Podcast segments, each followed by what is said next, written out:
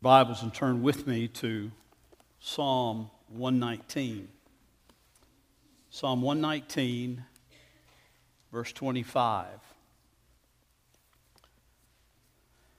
Psalm 119, verse 25. Before we really start talking about where we're going to be going in the next eight weeks, I wanted to start out with thinking about this psalm as kind of the basis of our prayer for these eight weeks, the basis of our understanding what Reformation really is, and understand why at this particular time, in this particular day, uh, I felt a need, and many others around the country and around the world are feeling a need to talk about a call to a new Reformation. Of course, we know, or you know, because we've talked about it some, that uh, this year, 2017, is the 500th anniversary of the Protestant Reformation, the official anniversary. It really lasted and went on into much time after 20, uh, 1517, but, but that's where the sort of the pin drop is, if you will, and, and the pinpoint is to say this is when the Protestant Reformation began. And, and it was on October 31st. We would call that, some people would call that uh, Halloween Day. We call that Reformation Day because it was, all, it was on October 31st that Martin Luther nailed his 95 Theses to the, to the Wittenberg Chapel door. Uh, it's funny that a lot of people, when they walk into our, our fellowship hall, or into our foyer rather, and, and look around and they say everything, and they'll say something about, those are beautiful doors going into your sanctuary. And I, I said, well, those are our Wittenberg doors, but don't go nailing any theses on them, okay? Leave them alone but, but I, I think they kind of carry with it a, a, a, an elegance, if you will, that kind of reminds us that we come into this place for a different purpose than we go anywhere else. We come in here to worship the Lord. We come in here to, to see Him in all His glory and to hear from Him through His Word. We don't come here for anything else. And, and so we, we recognize that, that there is a, a difference about what we do. But in our day, much like in Martin Luther's day, the church has kind of become lax in many, many ways. Uh, Martin Luther pointed out to things like indulgences.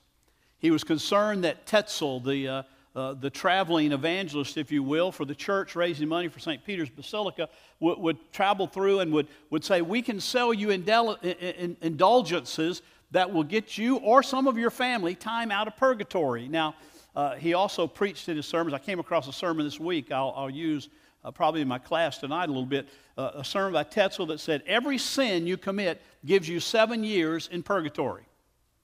Well, if that were true, uh, then, then we would all be in, it would be a long time before we'd ever see heaven, okay? But we'll talk about that later tonight. But, but Tetzel would go around, he would say, you know, when a coin in the coffer rings, another soul from purgatory springs. It's a very catchy little jingle. He would have done well in the 21st century writing commercials, I would suppose. But, but Luther said, this is just not right. This is, this is making an enterprise out of what ought to be a very serious matter, what ought to be a very serious point of the gospel. And so we all know that Luther came in his studies after he left the law, he was a law student, but after having been caught in a thunderstorm and crying out to St. Anne and saying, St. Anne, save me and I'll become a monk, he did exactly that. And he went into the monastery, he began to study the word, he began to, to think through all the ramifications of it. He, he studied the book of Psalms, which we're going to look from this morning. He studied the book of Galatians, he studied the book of Romans, and we all know that those, those two verses in Romans chapter 1, verses 16 and 17, that kind of became the pen upon the pen of the Reformation, if you will, which Paul said, For, uh, you know, for I'm not ashamed of the gospel of Jesus Christ. For, for it is the power of God for salvation to all who believe, to the Jew first, and then to the Greek. And it's by it that the righteousness of God is manifested. The righteousness from God is manifested. The righteousness that gives us right standing with God, it's out of that gospel, not out of ritual, not out of anything that's, that's tradition, but out of the Word of God, the gospel of God, the righteousness of God is given to those who believe. But we also know that Luther didn't begin it. Years before, John Wycliffe out of England had begun to see that the, the, the scriptures had been played down and the church had been played up in such a way that the church and tradition of the church had authority over the scriptures. And he became very concerned about that. And one of his concerns was that, that no one had a, a, a Bible in their language. And so they had to take it from what the priest said or the bishop said as what the Bible said. So Wycliffe set out on a, on a journey to translate the Greek and Hebrew into English. And, and he worked to do that and, and was exiled because of it. And, and ultimately, he, he died because of his commitment to the translation of the Word of God into the tongue of the people. John Huss in Bohemia picked up on that.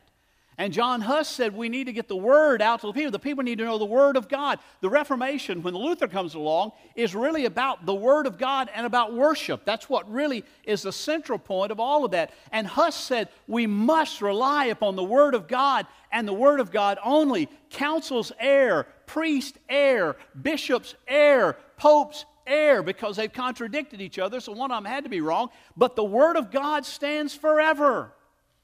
And, and, Huss said that must be what we look to as the Word of God. Because of that, he was excommunicated and ultimately burned at the stake. As Huss was being burned, he said this. His last name, Huss, literally translated means goose. And, and Huss stood at the, the pole about to be burned as a heretic. And he said, You know, today you may cook this goose, but in a hundred years there will arise a swan that you will not be able to silence. A hundred years almost to the day, Luther walked up to the Wittenberg door and nailed his 95 Theses to that door. He wasn't trying to split the church. He was just trying to call for some reform. He was trying to call not to, to start something new, but to say, listen, we have so moved away from God's Word. We have so moved away from God's Scriptures. We need to come back to the Word of God. We need to come back to the revealed truth of God, not man's tradition. We need to come back to what God has said, not what man has said. And because of that, he ultimately was excommunicated himself. Declared a heretic, declared a, a, a divider but yet one, a man who kept his eyes firmly fixed on the truth of God above everything else. When he was preparing for that Reformation, and I, I titled this sermon, and will barely refer to it, but uh, A Monk and a Mallet Changed the World.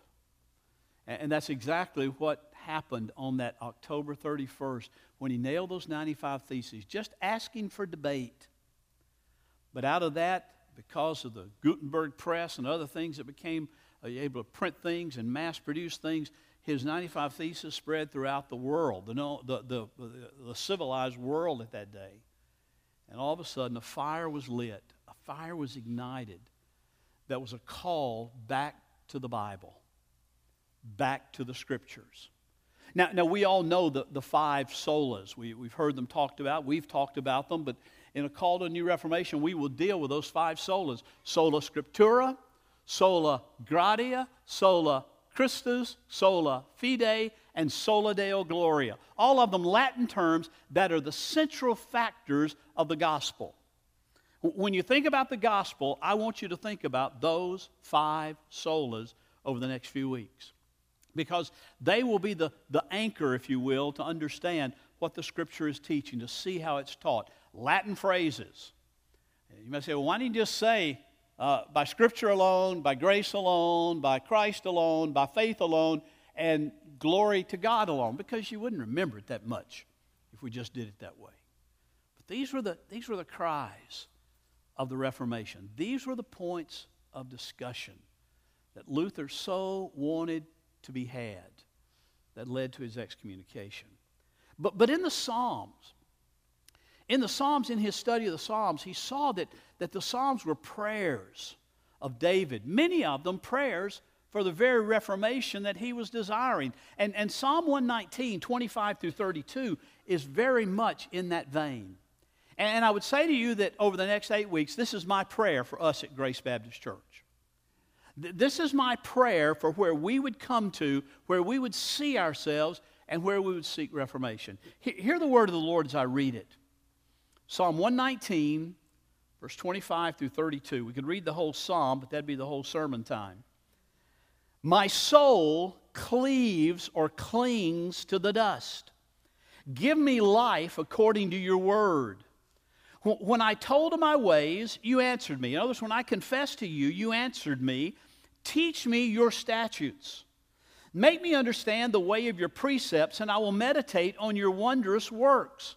My soul melts away for sorrow. Strengthen me according to your word. Put false ways far from me, and graciously teach me your law. I have chosen the way of faithfulness. I set your rules before me. I cling to your testimonies, O Lord. Let me not be put to shame. I will run in the way of your commandments when you enlarge my heart.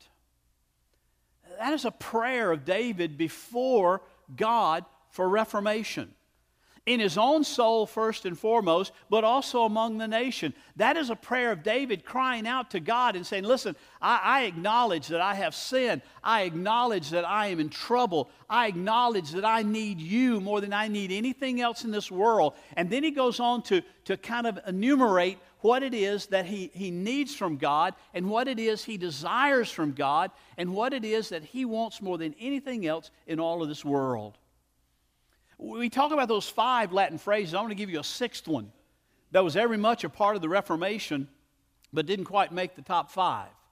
And, that Latin phrase, was Ecclesia semper reformanda est. In other words, the church must always be reforming. The church must always be reforming.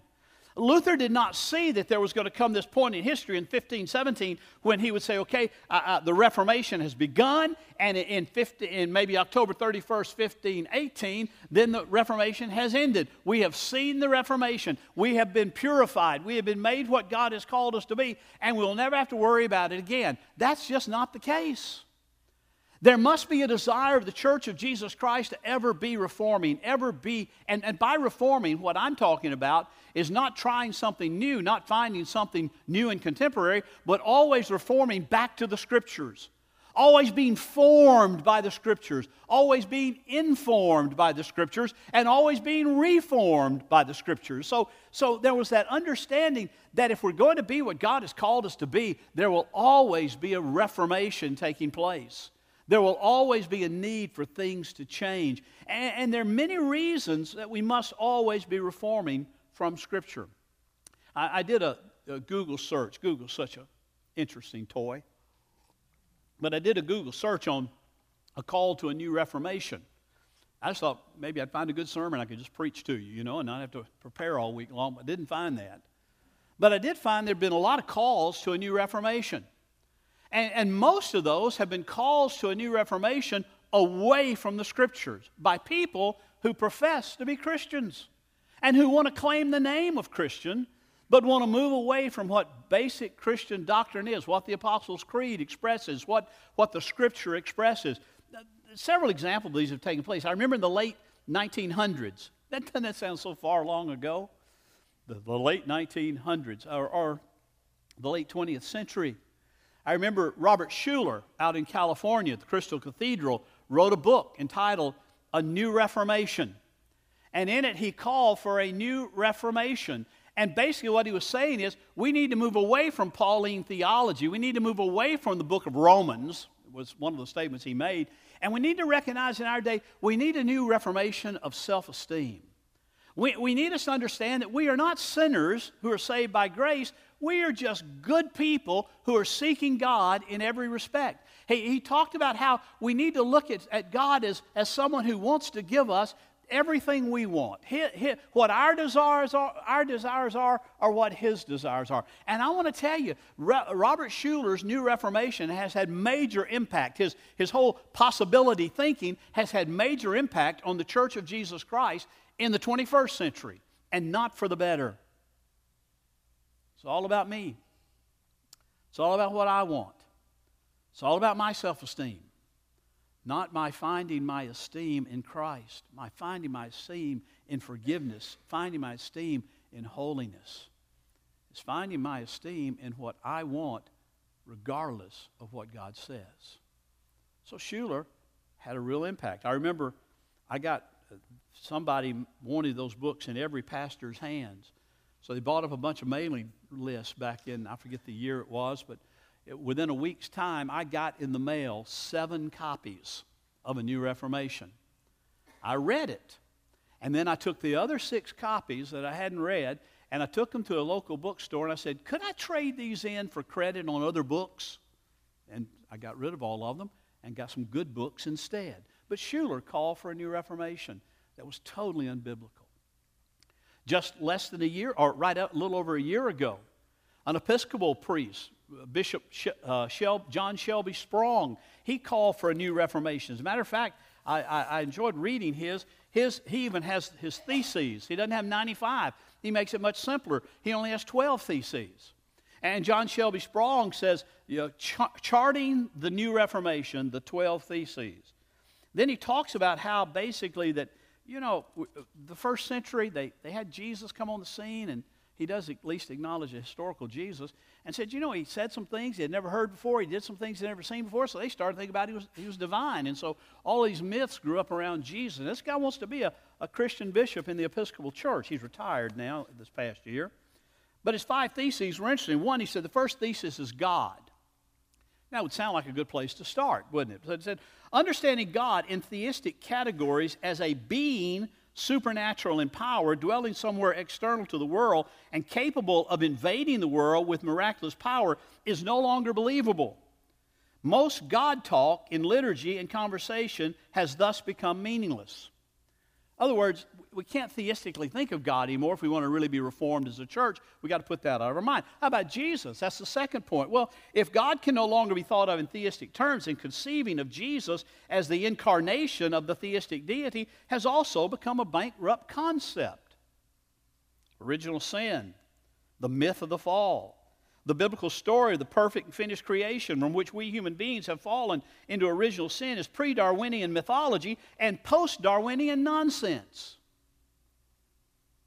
Of course, the virgin birth is biologically impossible. Uh, so far from being the bulwark in defense of the divinity of Christ, the virgin birth actually destroys any divinity. Can't be a worker of miracles, that was the fifth one. Uh, atonement theology, especially, this is six, atonement theology especially in its most bizarre substitutionary form, presents us with a God who is barbaric, a Jesus who is the victim, and turns human beings into little more than guilt filled creatures. The phrase, Jesus died for my sins, is not just dangerous, it's absurd.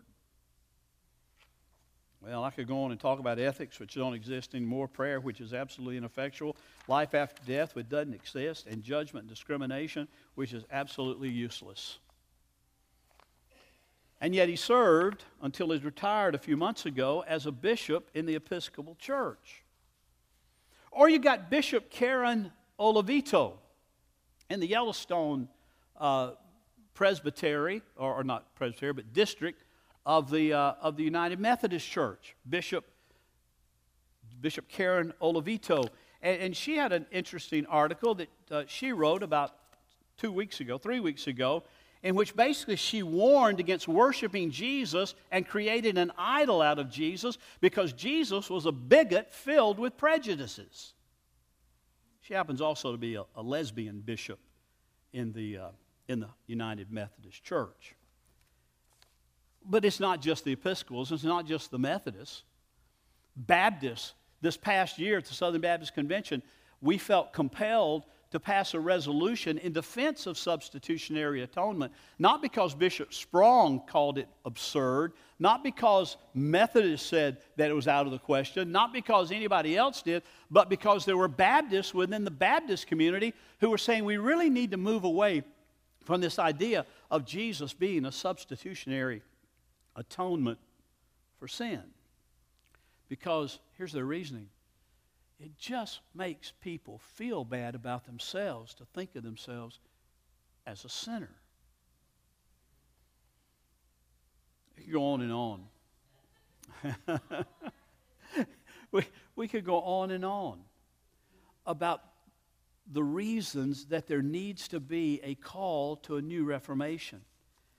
In our day, The prosperity gospel is making headway in churches and in homes across this land. And it's not a whole lot different from the, the prosperity gospel, is not a whole lot different from the gospel in, in Luther's day that was being preached, or the church in Luther's day, which, which just said, you know, you can buy stuff from God. You can give to God and get something in return. If you give to God, He will prosper you, whether it be in this life or getting you out of purgatory. We also see entertainment as being central rather than worship. Lights and smoke and, and all sorts of things that, that look more like a disco or a, a Saturday night concert have become regular things in many churches just to kind of pump things up a little bit because you got to get people kind of pumped up to, to really feel good about God rather than letting God take care of that himself by his Holy Spirit. So in our day, we have the prosperity gospel, we have entertainment rather than worship. We have churches being more concerned about being politically correct, pleasing man rather than pleasing God, speaking what man wants to hear rather than speaking what God has said, and, and that flows out into every sort of avenue in life. We see the assembling together as the body of Christ on, on a time of worship on the Lord's Day as less important, so much so that anything and everything can distract from it and pull us away from it. When, when Paul wrote to, excuse me, when, when the writer of Hebrews, Paul didn't write, when the writer of Hebrews wrote that command, you know, don't forsake the assembling of yourselves together, for this is the, this is the habit of some but it's important that the body gather for corporate worship and encouragement and, and, and calling one another to holiness and, and, ministering to one another through the singing of hymns and psalms and spiritual songs and, and, knowing one another's burdens so that we can bear one another's burdens and on and on and on it goes. We live in a day when the church, in many cases, looks just like the world. Just like the world. So, because of that, there's a need for a call to a new Reformation. Not Luther's Reformation, but a new Reformation fitting to our day. Luther's issues were with the Catholic Church. My issues today are not with the Catholic Church. I'm not a part of that. So, so I would not call for a reformation there. I would call for a reformation in the church that I am in. And not just the local church, but the, the church across this country that claims to be a church of the Lord Jesus Christ. We cannot continue on looking like just a, a social club or just a political activist group. We must come back to the things that Luther and his Reformation saw were important, and we must see them as important today. That's why David says here my soul clings to the dust. I, I am, I see need around me, and my, my soul is broken over that. Give me life according to your word. The Reformation in 1517 was a return to the Word of God. The, the Reformation in 1517 was a coming back to what has God said. In our day, we must return to that question what has God said? And so next Sunday, we'll look at Sola Scriptura, by Scripture alone, as the foundation for everything we are and everything that we do. My soul is broken. My soul is hurting. Lord, give me life according to your word. You're not going to get life by following the latest religious fad. You're not going to find life by pursuing just what you want. You're not going to, you're not going to find life and get life by saying, I am the controller of my own destiny. I am the captain of my own ship. I will do what I want to do. God be forgotten. You're not going to do that. And David recognized that. He said, The only place I'll find life is according to your word. So give me life. Or, or as, as New American Standard and as, as uh, King James says, revive me according to your word. Folks, if, if you're not in his word, and I mean in his word more than just Sunday morning sitting in here, then then you won't hear. You won't hear with your spiritual ears what God is trying to say to you. Verse 26 says, When I, when I told of my ways, you answered me. Teach me your statutes. When I told of my ways, when I confessed to you, O God, not to anybody else, but, but just when I came before you in absolute confession as my great high priest, the one who is my intercessor and my intercessor alone, when I told my ways to you, you heard me, you answered me. Lord, on the basis of my confession, teach me your statutes. Teach me how to live. Teach me what is pleasing to you. Give me your truth. Make me understand the way of your precepts. And I will meditate on your wondrous works. Now, under, look, see verse 27 here. He doesn't say, I'll charge headlong in and study your word and I'll figure it out. But he prays, Lord, make me understand the way of your precepts. By your Holy Spirit, open my eyes. Let me see, let me understand. I, have a lot of people say, you know, I read the Bible and I just, I just don't understand it. Are you praying over the Bible? Or are you just lucky dipping in the Bible? You know what lucky dipping is? It's the most popular way of, of studying the Bible. Uh, you just say, well, I think I'll read this today. There go my notes. Lucky you. I'll, I'll read this today. And this says, But all this is laid to heart, examining it all, how the righteous and the wise and their deeds are in the hand of God. Whether it is love or hate, man does not know. And you go on and on. And, well, what's the context? What's he talking about here? I'm just going to read that verse, and I don't understand that. Lucky dipping. The most famous lucky dipping story is the guy who, who said, Lord, I just need some guidance from you, and said, uh, This is uh, whatever it says here, I'm going to obey. And it says, And Judas went out and hung himself. Well, I don't like that one, so I'll do another one. He opens up and says, and Jesus says, Go thou and do likewise. Not very good Bible study methods.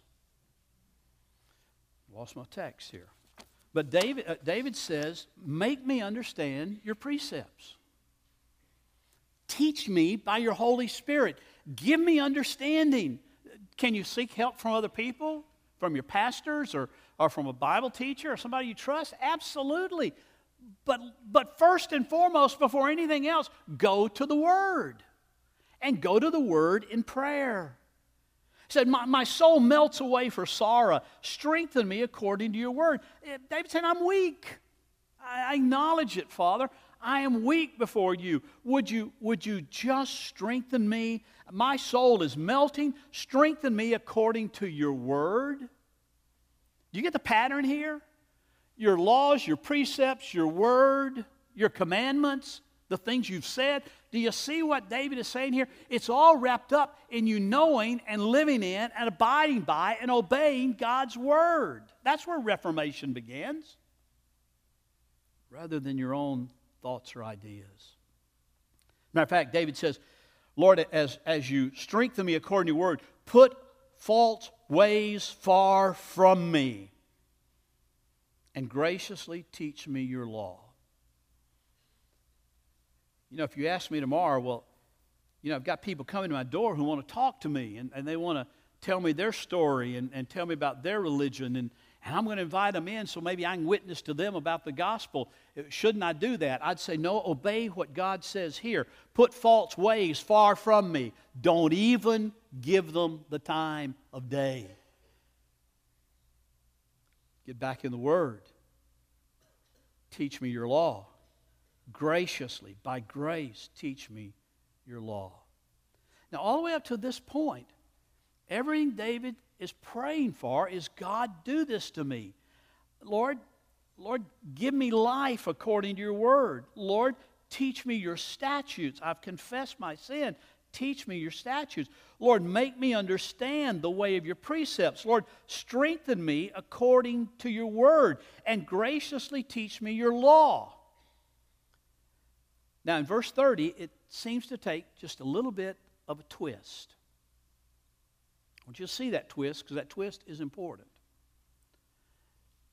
David says, I have chosen the way of faithfulness, and I set your rules before me. After David has prayed for understanding, after David has prayed for strengthening, after David has prayed to be taught by God, he says, Lord, you've opened my eyes, and, and this is my commitment. I want to be faithful to you. I've chosen that. I, that's my passion. That's my, that's my goal in life. It's not to make a lot of money. It's not to, not to amass a great fortune. But my passion, Lord, is, is to go the way of faithfulness to you. And I can only do that by having your rules. And, and we don't like the word rules, I know, in the 21st century. But by having your word before me ever.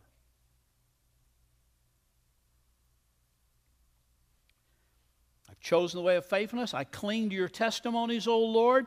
I will run in the way of your commandments. When you enlarge my heart, do that internal work. I don't know, when I read those last three statements, I will, I've chosen the faithful way, I cling to your testimonies, and I will run the way of your commandments. I, I get this picture in my mind of someone who is almost giddy for God. Oh Lord, you have done such a work in my life. You have, you have changed me in such a magnificent way. You have called me with such grace and glory, and you've shown me yourself, and I've trusted you. you. You've helped me understand how to trust you. You, by your grace, have shown me my sin, and I've confessed that to you. And Lord, I am ready not to just walk into worship, I'm ready to run your way, run into worship, run into your presence. You, you, see, a call to a new reformation really is to what we've been talking about all of 2017 a call to coram deo. Living in the presence of God before the face of God, living under the authority of God's word and God's truth, and living for His glory.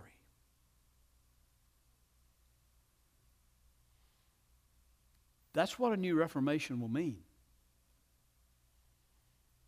New reformation is not just playing games religiously. A new reformation is not just saying, well, when I have time, I'll give some thought to that. And I realize we live in the 21st century. I realize you can watch cable news 24 7. I don't advise that. I used to be a cable news junkie. I rarely watch it now unless there's been something specific that's happened. Now watch it time to find out what happened and turn it off. I realize we, we live in a day when, when, when all the entertainment we want is right at our fingertips. And if we can't be at home to watch it on TV and we can't go to a theater and watch a movie, we can pick up our smartphone and watch it right there.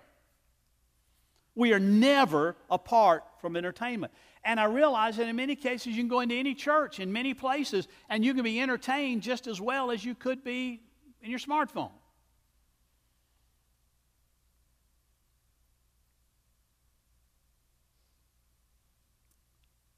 Why there's a desperate need in our day to see that the Reformation in 1517 was important, yes. But just celebrating 500 years of, a, of an event and of a period is not enough. We need to be recalled to God's Word. We need to be recalled, reformed by God's truth. And we need to start with us, me. Crying out as David did, Lord, teach me, strengthen me. Lord, show me your faithfulness. Don't put me to shame. Enlarge my heart. Teach me according to your word. We live in a day when, the, as Jude said and as Jeff quoted, after we recited the Apostles' Creed, something we don't do often, but we need to do occasionally. He quoted Jude. Jude said, I'm writing to tell you to contend for the faith once for all delivered to the saints. Delivered by the apostles to the church. Delivered in God's Word. And, and Jude says, I want you to contend for the truth that is there. It's an, it's an objective truth, truth, it's an absolute truth. It's the only thing that won't let you down. Let's pray.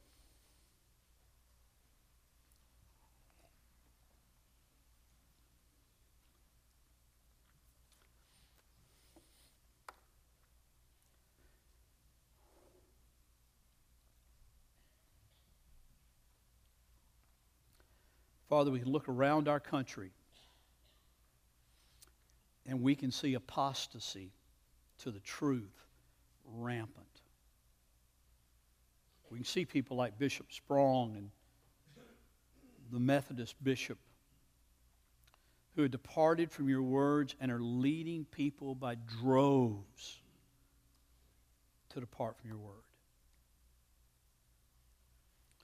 And Father, while it may not be quite as obvious in churches we know about as those two,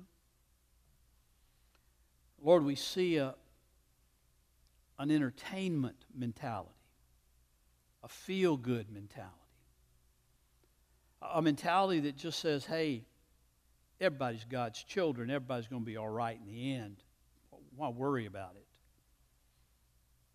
That denies your gospel.